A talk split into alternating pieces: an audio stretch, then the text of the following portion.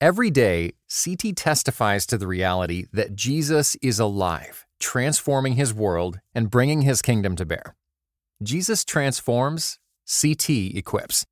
Make a gift to our nonprofit ministry with a gift of $20 to provide 150 more people with redemptive storytelling, global perspective, and thoughtful podcasts. Give now at morect.com/equip. This episode is brought to you in part by Zondervan, publisher of Ghosted, an American story, written and narrated by New York Times best-selling ghostwriter Nancy French, and is available everywhere audiobooks are sold.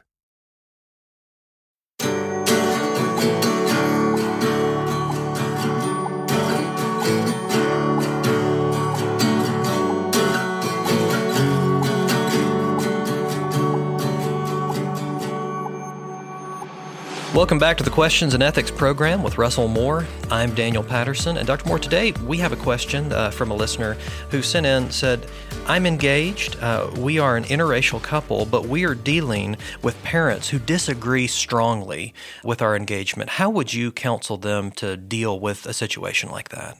Well, I mean, the first question that I would have is do they disagree with the engagement because they are an interracial couple? Um, it may be that, um, I mean, that question could mean that they, they disagree with the engagement for other reasons, and you would want to say, what are those reasons? So if uh, the parents are saying, we disagree with this uh, marriage because we don't think that the person you're marrying is of good character, well, you ought to take that into consideration. Um, if the parents are saying, we disagree with this engagement because you're not willing or capable to support yourselves, we don't trust that, well, then that's something to take into consideration. But if their objection is because you're interracial, which is what I'm assuming is the case, uh, then the way I would handle that is first of all to recognize your parents are wrong in this.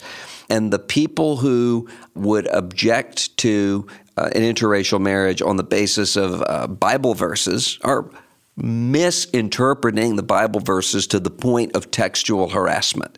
The scripture never forbids interracial marriage. What the scripture forbids are the Israelites marrying the foreign uh, women of the Canaanites because of the pull into idolatry. That is not what is happening uh, in an interracial marriage. It's it's the equivalent is marrying outside of uh, the faith, and and the the same thing is true when we look at what the Scripture speaks about this. We have Moses, a Semitic man, marrying a Cushite woman. And the problem in the scripture is with Miriam when she starts murmuring against, and the people who start murmuring against Moses for that sort of uh, marriage. Not, the problem is not with Moses. So your parents are in the wrong on this if they're using uh, Bible verses in that way. They're also wrong if they're using that that old chestnut of an argument, well, it's going to be really difficult for you and really difficult uh, for the children. You have parents who are making things difficult on you. They're, they're, they're using bigotry in order to keep you away from bigotry. That's a nonsensical sort of an argument. I think the way that you need to handle this is you have two conflicting principles here honor father and mother, and leave father and mother and cleave to one another and become one flesh.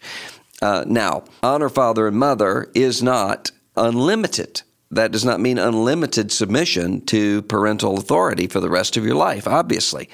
Scripture speaks in, in strikingly different terms uh, from that.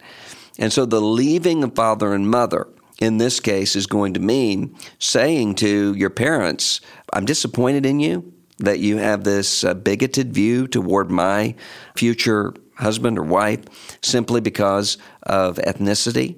And if, if your parents or parents in law are Christians, I think it's a good opportunity to, to uh, call them to repentance on that and talk about the sort of carnal divisions that they're making that are not made in Scripture.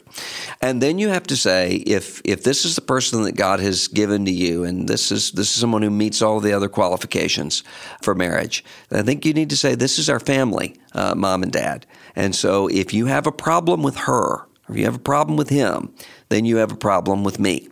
Now, this happens often in interracial marriages. It happens often in, I've seen it happen often in interracial adoptions. And sometimes you have parents who are so steeped in their bigotry that they never come out of it. And in that case, that's a that's a sad reality that you're going to have to be willing to contemplate.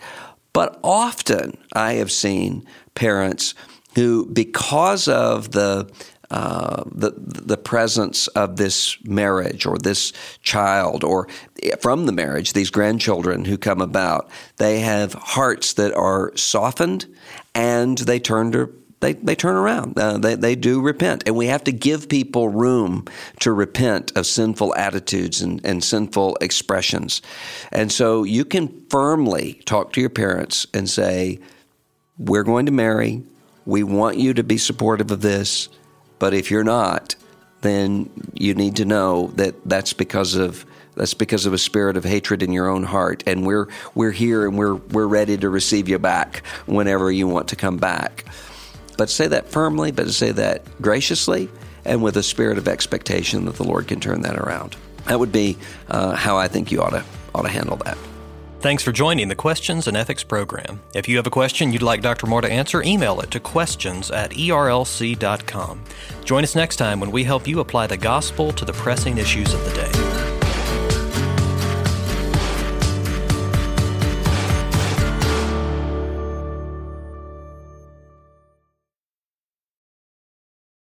This episode was brought to you in part by the Enneagram and Marriage Podcast, an outreach dedicated to bringing joy, strength, intimacy, and purpose to couples seeking growth.